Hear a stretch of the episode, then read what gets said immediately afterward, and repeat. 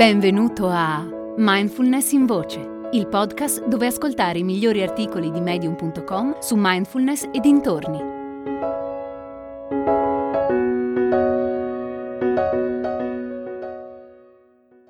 Come migliorare la tua intelligenza emotiva di Patricia Williams. Conosci quelle parti reattive di te che scattano quando qualcuno fa o dice qualcosa? Quella sensazione che hai quando qualcuno fa un commento su di te che sembra innocuo, ma che invece ti disturba e ti fa arrabbiare? Tecnicamente si chiamano trigger emotivi. Innescano reazioni intense e irrazionali perché toccano corde profonde dentro di noi. Toccano ferite antiche che hanno bisogno di essere curate. Per esempio, uno dei miei trigger emotivi riguarda le critiche specialmente se qualcuno sminuisce un risultato che ho ottenuto. Sento la rabbia montare dentro e vorrei solo piangere. Adesso sono in grado di rispondere in un modo meno impulsivo, ma ciò nonostante mi sento ancora innescata dalle critiche. Ho capito che quel comportamento ha radici nella mia infanzia. Sono cresciuta con un padre perfezionista che non era mai soddisfatto di quello che facevo dovevo sempre dimostrarmi all'altezza dei suoi stupidi standard. Sia nell'infanzia che nell'adolescenza ho sempre ricevuto il messaggio che non ero brava abbastanza. Quando riesci a individuare e curare la ferita originaria, sei libero. Puoi ancora avere a volte reazioni sproporzionate, ma capitano sempre di meno. La dottoressa Margaret Paul, in uno dei suoi libri, scrive perché tutti abbiamo dei trigger emotivi? Perché siamo stati tutti bambini. Durante la crescita abbiamo inevitabilmente sperimentato dolore e sofferenza che a quell'epoca non potevamo né riconoscere né gestire. Da adulti veniamo innescati da esperienze che ci ricordano quelle emozioni dolorose e sviluppiamo strategie per cercare di evitarle. Sono tre le cause principali dei trigger emotivi. La prima sono i valori e le idee opposte alle nostre. Questo trigger scatta quando siamo troppo identificati con il nostro modo di vedere le cose, tanto identificati da farci diventare intolleranti verso altri modi di vedere le cose. Non è un caso che argomenti come religione e politica spesso portino a reazioni emotive sproporzionate ed eccessive. Le nostre convinzioni ci danno un senso di sicurezza e di comfort e quando vengono messe in discussione scattiamo come molle. La seconda causa sono i traumi. Una donna vittima di violenza può essere innescata quando vede un uomo che assomiglia al suo stupratore. Una persona con un vissuto di controllo può arrabbiarsi quando pensa che qualcuno le stia dicendo cosa fare. Un uomo cresciuto con un padre alcolista può essere innescato quando sente l'odore di una bevanda alcolica. La terza causa è la conservazione dell'ego.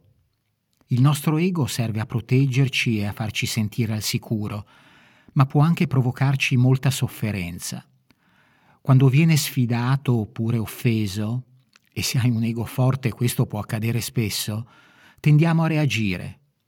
Come? Discutendo, insultando, offendendo, sminuendo e in casi estremi anche uccidendo.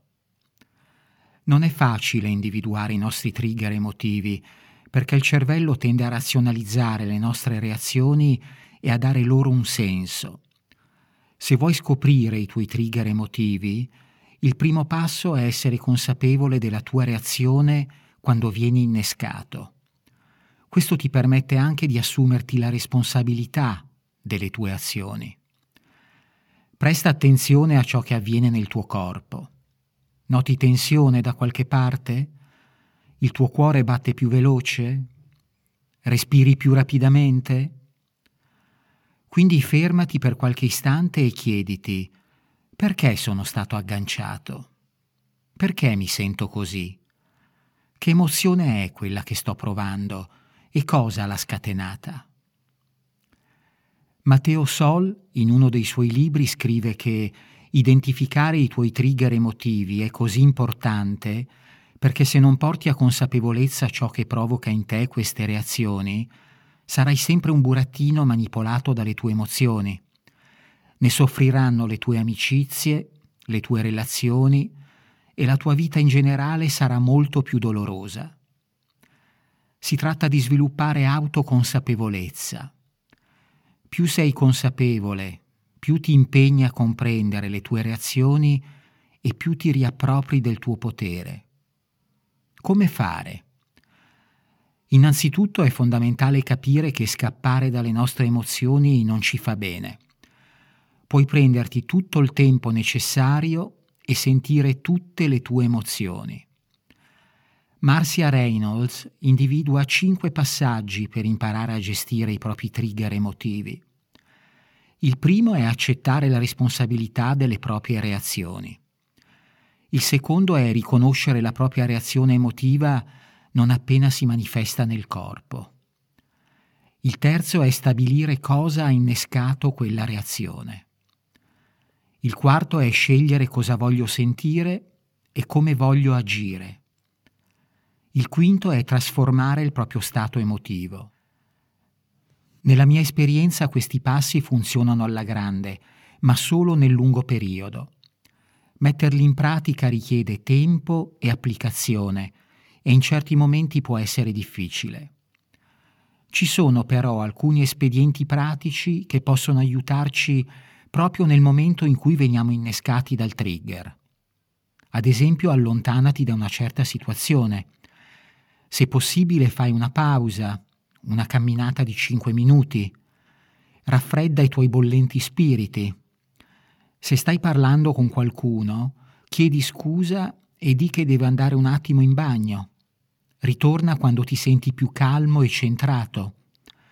Oppure concentrati sul respiro. Quando vieni agganciato, il ritmo del tuo cuore del tuo respiro aumenta.